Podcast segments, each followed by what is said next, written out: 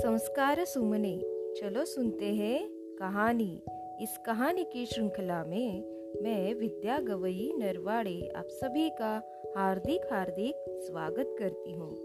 बच्चों, आज हम कब आओ ये कहानी सुनेंगे।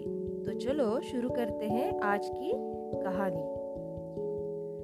अवंती ने एक छोटी सी रंगाई की दुकान खोली और गाँव वासियों के लिए कपड़ा रंगना शुरू कर दिया। सब लोग उसकी रंगाई की प्रशंसा करने लगे। धीरे धीरे उसकी दुकान चल निकली। अवंती की प्रशंसा सुनकर एक सेठ को बहुत ईर्ष्या महसूस होने लगी। अवंती को परेशान करने के लिए वह सेठ कपड़े का एक टुकड़ा लेकर अवंती की दुकान में जा पहुँचा। दरवाजे के अंदर घुसते ही सेठ बुलंद आवाज़ में बोला, अवंती भाई, जरा ये कपड़ा तो अच्छी तरह से रंग दो।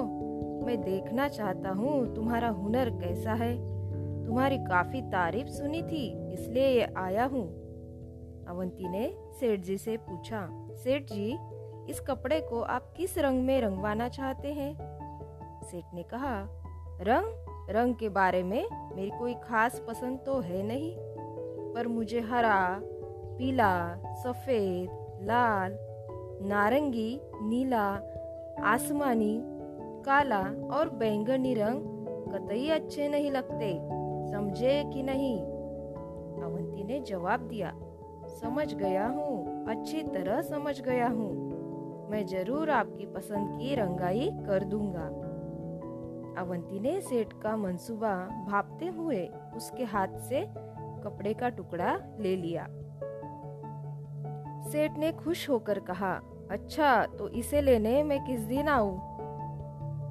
अवंती ने कपड़े को अलमारी में बंद करके उसमें ताला लगा दिया और सेठ से बोला, आप इसे लेने सोमवार, मंगलवार, बुधवार, बृहस्पतिवार, शुक्रवार, शनिवार और रविवार को छोड़कर किसी भी दिन आ सकते हैं सेठ समझ गया कि उसकी चाल उल्टी पड़ चुकी है।